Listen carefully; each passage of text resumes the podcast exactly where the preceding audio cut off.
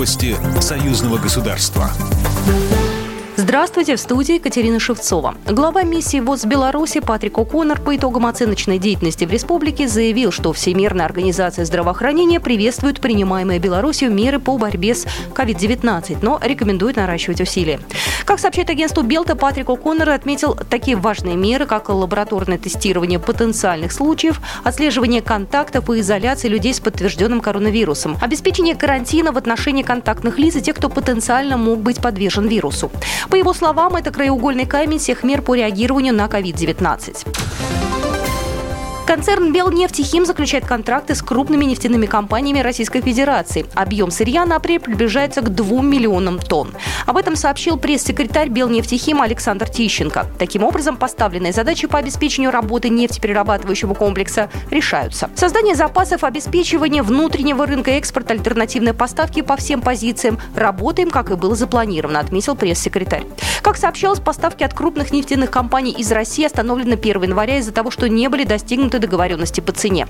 Беларусь посчитала нецелесообразным платить премии российским нефтяным компаниям в прежних объемах. В апреле поставки от крупных нефтяных компаний возобновлены.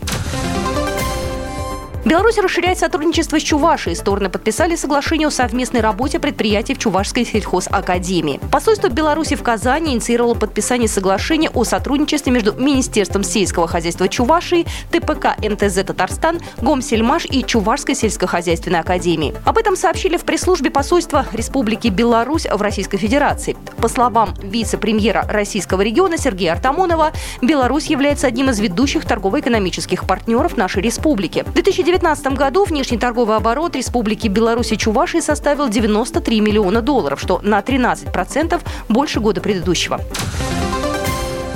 В целях недопущения распространения коронавируса белорусские власти на границе с Россией развернули санитарно-карантинные пункты. Эпидемиологи, автоинспекторы и сотрудники транспортной инспекции контролируют весь въезжающий транспорт на территорию страны. Большегрузные машины, идущие транзитом, регистрируются. Водители должны покинуть территорию Беларуси в течение суток, а останавливаться для отдыха только в отведенных местах. Если водитель вернулся в республику после рейса, то он должен две недели находиться на самоизоляции. Его данные записываются в специальную анкету, и уже по месту жительства за ним устанавливаются наблюдение.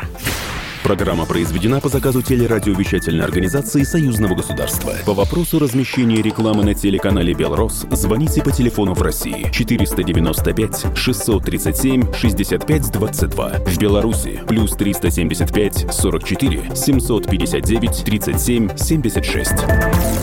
Новости Союзного государства.